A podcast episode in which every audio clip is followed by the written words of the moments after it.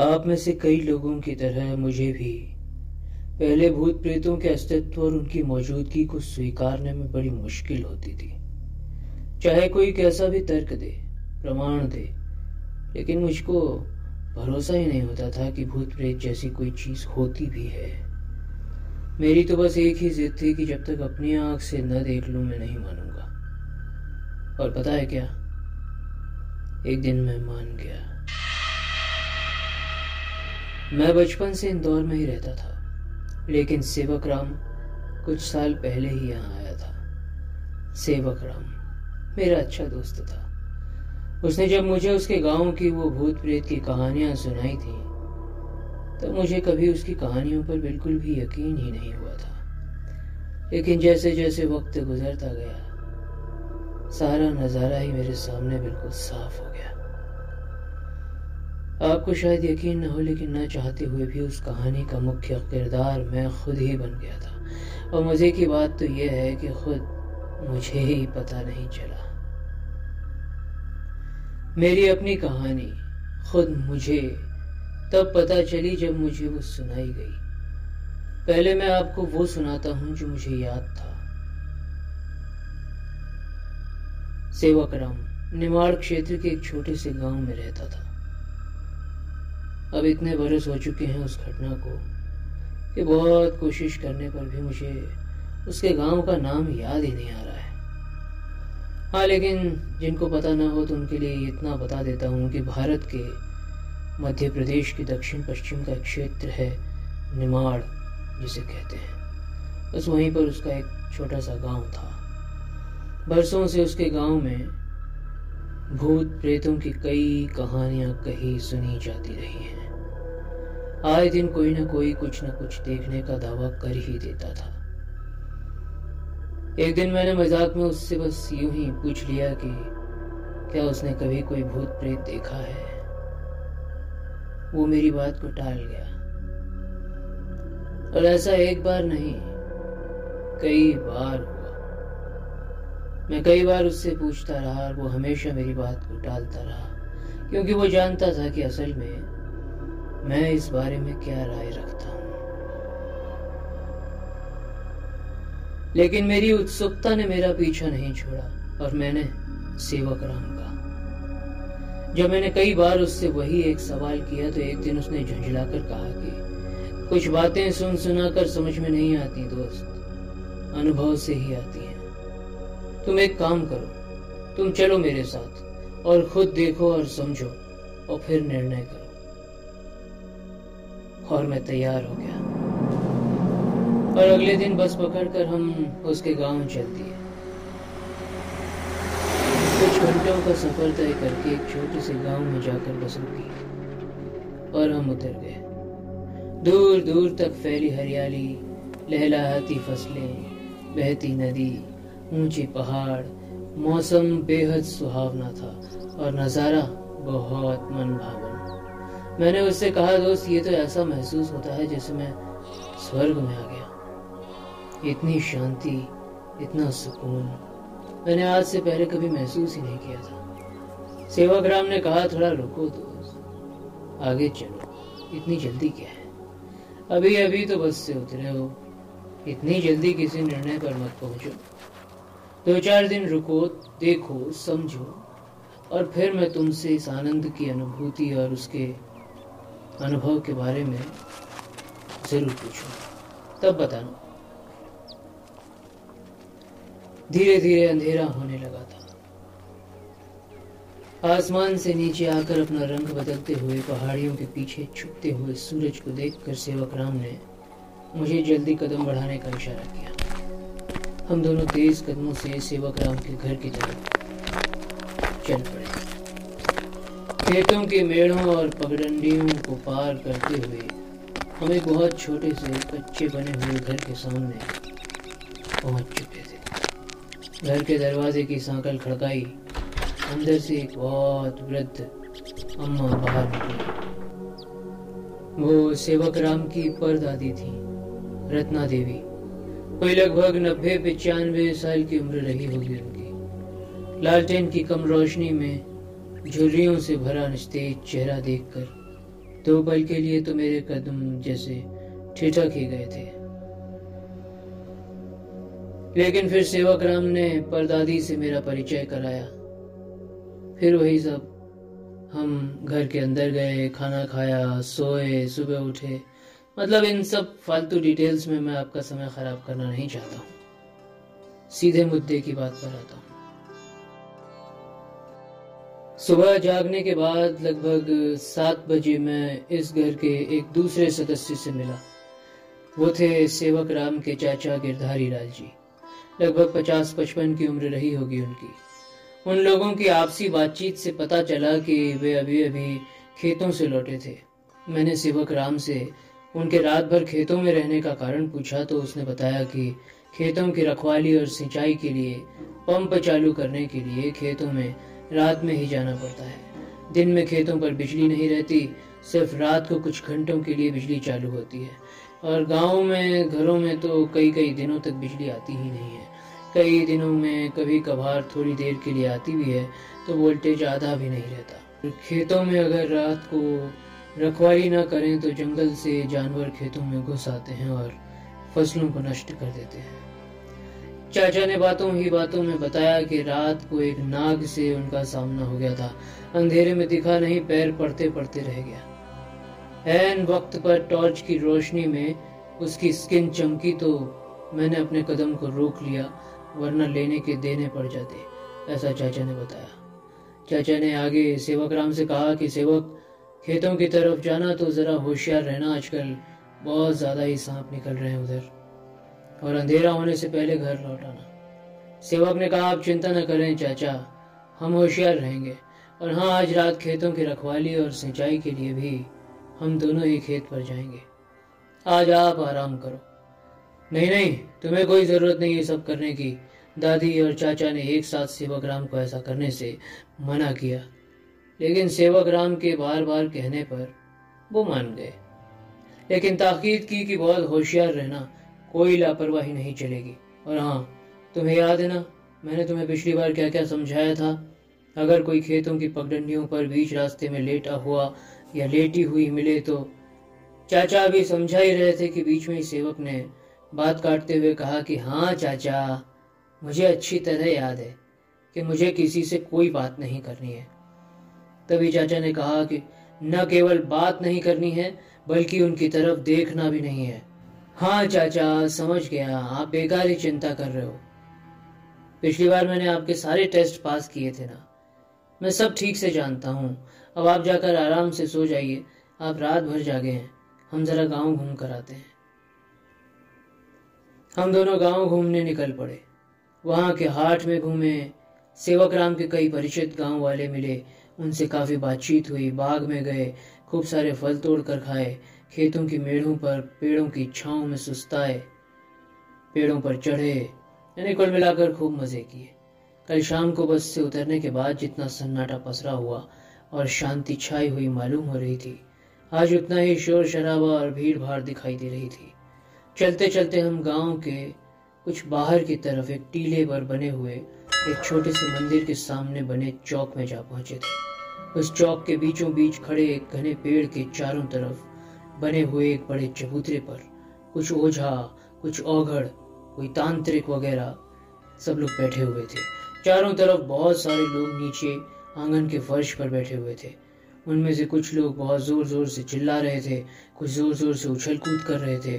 बहुत सारी लड़कियां और औरतें अपने खुले हुए बालों को जोर जोर से गोल गोल घुमा रही थीं, चीख रही थीं, फर्श पर जोर जोर से पछाड़े खा रही थीं, मतलब खुद को जोर जोर से फर्श पर पटक रही थीं। पता नहीं क्या क्या बोल रही थी। वहां बहुत सारा धुआं हो रहा था, कुछ हवन हो रहा था, कुछ धूप, लोबान, गूगल वगैरह की धुनी चल रही थी। बहुत चीख पुकार, बहुत शोर शराबा हो रहा था।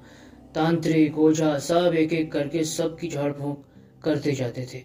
मुझे कुछ समझ में नहीं आ रहा था कि ये सब हो क्या रहा है। सेवकराम ने बताया कि यहाँ गाँव में बहुत सारे साये हैं। बहुत सारे मतलब बहुत सारे, इतने कि जितने इस गांव में लोग नहीं हैं, उससे कई गुना ज्यादा। मैंने पूछा साये मतलब? कहने लगा साये मतलब भूत, प्रेत, जिन, पिशाच, डाकिनी, चुड़ैल और न जाने क्या क्या।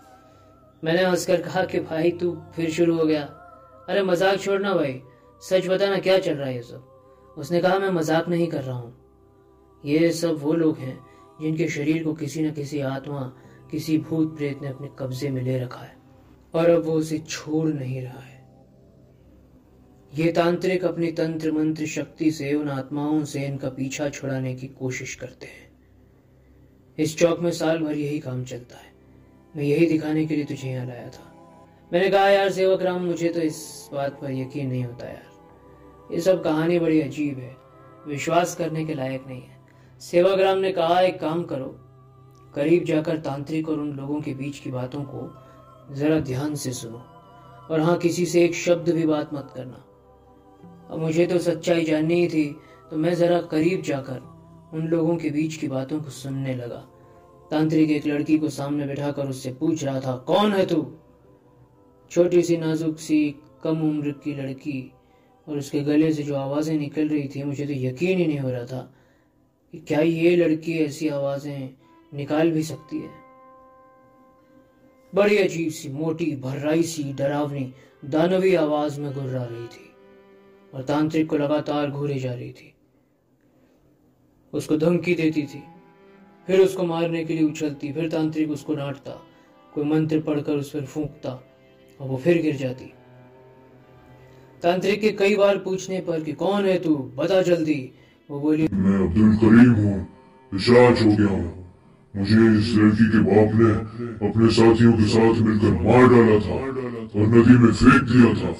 अब मैं इसको नहीं छोड़ूंगा, इसको अपने साथ ही लेकर जाऊंगा। तांत्रिक ने उस लड़की के घर वालों से उस लड़की के पिता के बारे में पूछा तो उन्होंने बताया कि 2 साल पहले उनका इंतकाल हो गया।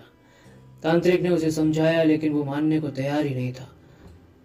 तब तांत्रिक ने अपनी शक्ति से उस लड़की को उस पिशाच की कैद से आजाद कराया। तांत्रिक के मंत्र फूंकते ही लड़की बेहोश होकर जमीन पर गिर गई। थोड़ी देर में जब होश में आई तो सबने उससे पूछा कि वो कैसी है, तो उसने बताया कि उसे कुछ याद नहीं कि वो यहाँ कैसे आई, उसके साथ क्या क्या हुआ, लेकिन अब वो अच्छा महसूस कर रही है। अब लड़की की आवाज़ भी एकदम नॉर्मल हो चुकी थी। ये सब अब मेरे सिर पर से गुजर रहा था। मैं थोड़ा आगे बढ़ा तो वहाँ भी ऐसे ही कोई कहानी चल रही थी, और फिर आगे बढ़ा और तो वहाँ भी ऐसी ही कोई नई और अजीब कहानी चल रही थी। कब 2 घंटे गुजर गए कुछ पता ही नहीं चला। मैं सेवकराम के पास वापस आ गया।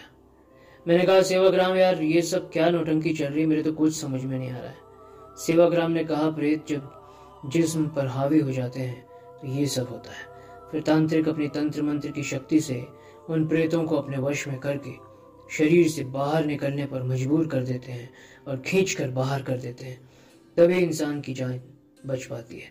तुमने देखा नहीं कैसे उन लोगों के शरीर से उन्होंने प्रेतों को बाहर निकाला? मैंने कहा नहीं, मैंने तो किसी प्रेत को निकलते हुए नहीं देखा, बस लोगों को बेहोश होते हुए देखा और फिर उठकर सामान्य बर्ताव करते हुए देखा, लेकिन मैंने किसी भूत प्रेत को उसके शरीर से बाहर निकलते हुए तो नहीं देखा।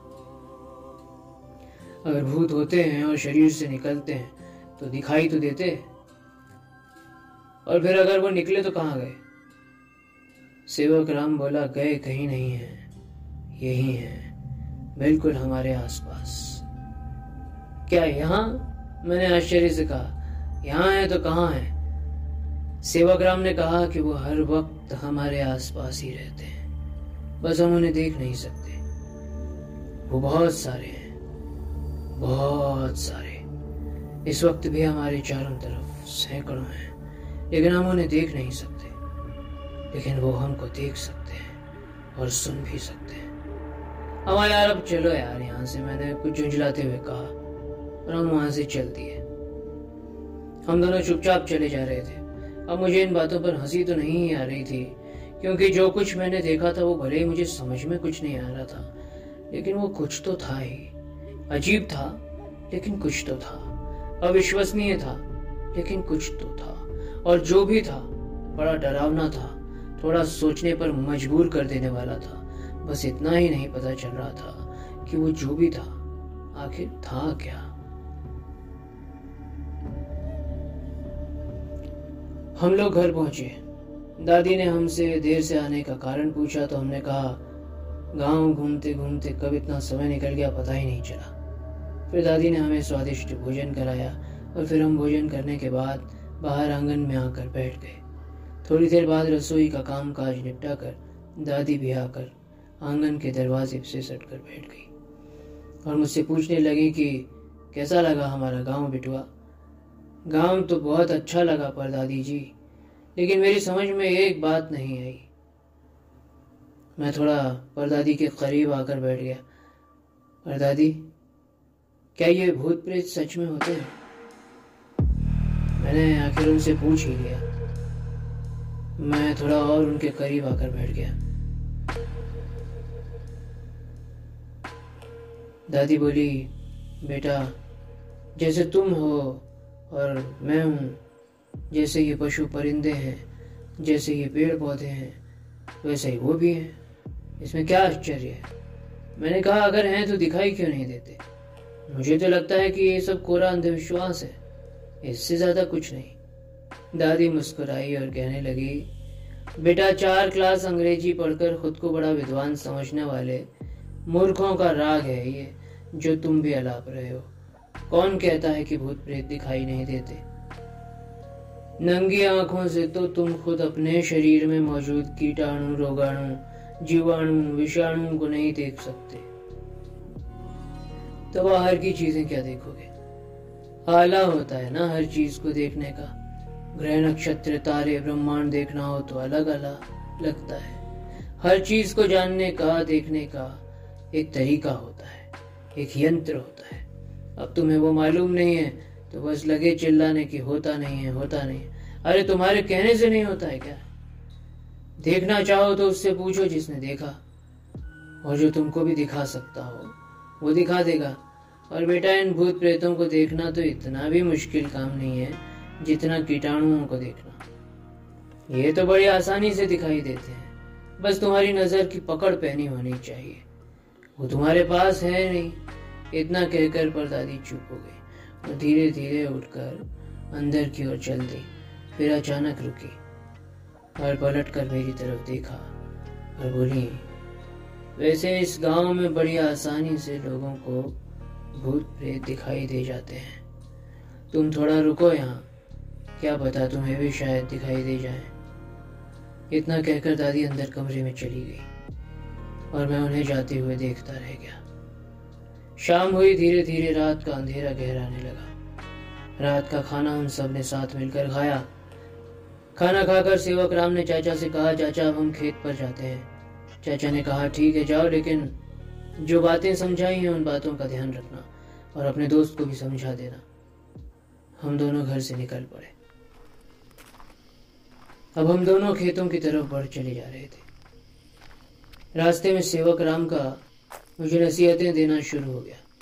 उसने मुझे सिर्फ 3 बातें याद रखने को कहा। पहली बात ये, रास्ते में कोई भी मिले मुझे उससे कोई बात नहीं करनी है। दूसरी बात ये कि मुझे किसी से भी आंखें नहीं मिलानी है। और तीसरी बात ये कि मुझे किसी की भी कोई भी बात नहीं माननी है, चाहे जो भी हो जाए। मुझे इन 3 बातों का सख्ती से पालन करना है।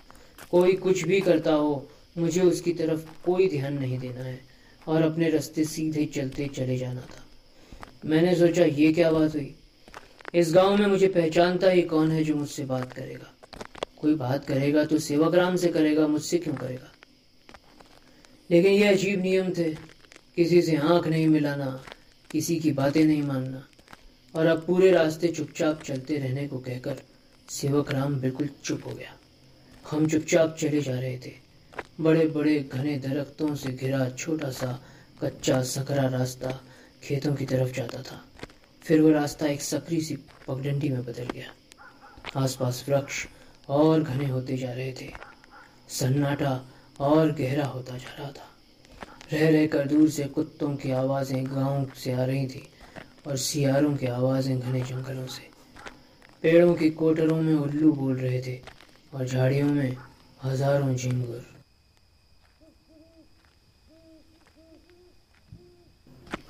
रास्ता तो उतना ही दिखाई दे रहा था जितना चांद की रोशनी में हम देख पा रहे थे। सेवकराम के पास टॉर्च तो थी, लेकिन वो उसको जला ही नहीं रहा था। पता नहीं क्या अलग तरह के नियम थे इस गांव के। चलते चलते एक पल के लिए मुझे ऐसा लगा जैसे रास्ते में कोई लेटा हुआ था। समझ में नहीं आ रहा था कि वो सचमुच कोई है या कोई सफ़ेद कपड़ा है जो झाड़ियों में अटका पड़ा है। जैसे जैसे हम करीब पहुंचते गए ये साफ होता गया कि वो कोई है, वो दरअसल कोई लड़की है जो बीच रास्ते में लेटी हुई है।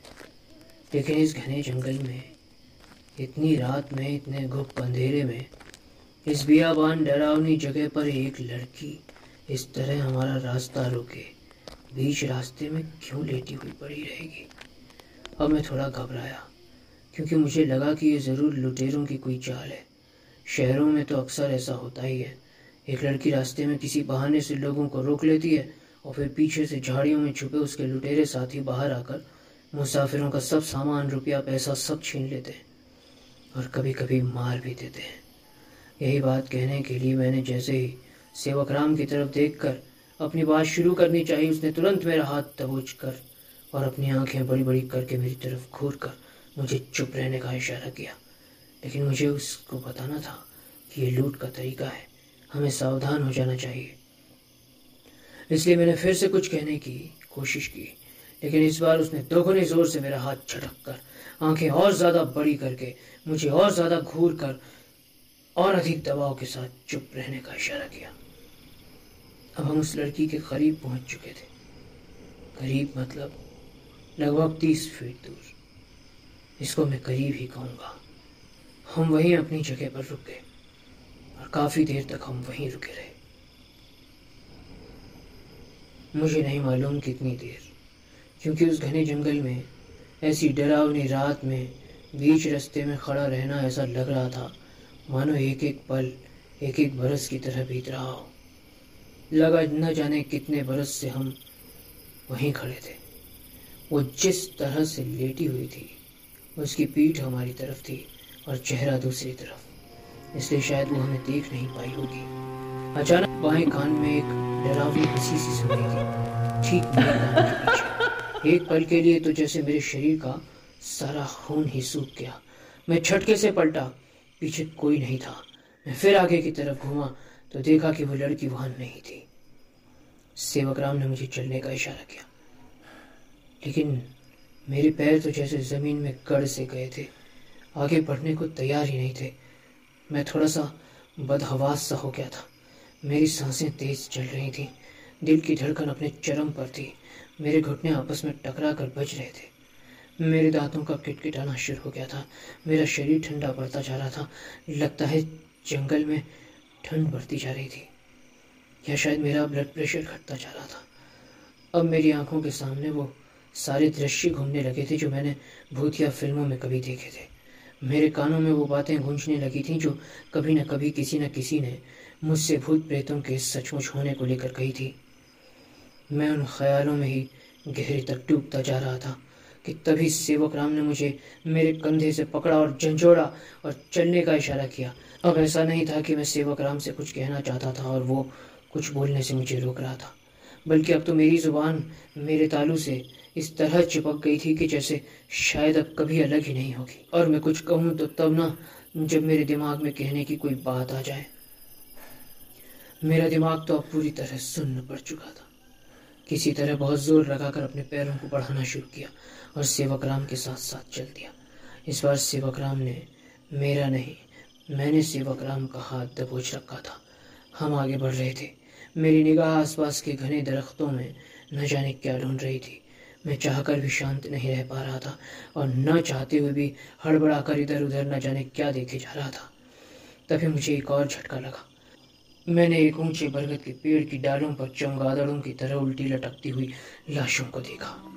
सब पर सफ़ेद कफन लिपटे हुए थे, सबकी आंखें खुली हुई थी और बड़ी बड़ी आंखों से वो सब हमारी ही तरफ देख रहे थे। सबके चेहरे फक्त सफ़ेद और हल्के पीले पड़े हुए थे। उनमें से कुछ की आंखों से खून टपक रहा था, किसी की आंख गायब थी, किसी के होठ नहीं थे, किसी के शरीर के भीतरी अंग शरीर के बाहर लटके पड़े थे। चमगादड़ उन्हें नोच नोच कर खा रहे थे और हंस रहे थे। कोई चीख चीख कर रो रहा था। ये दृश्य देखकर तो जैसे मेरे रोंगटे ही खड़े हो गए।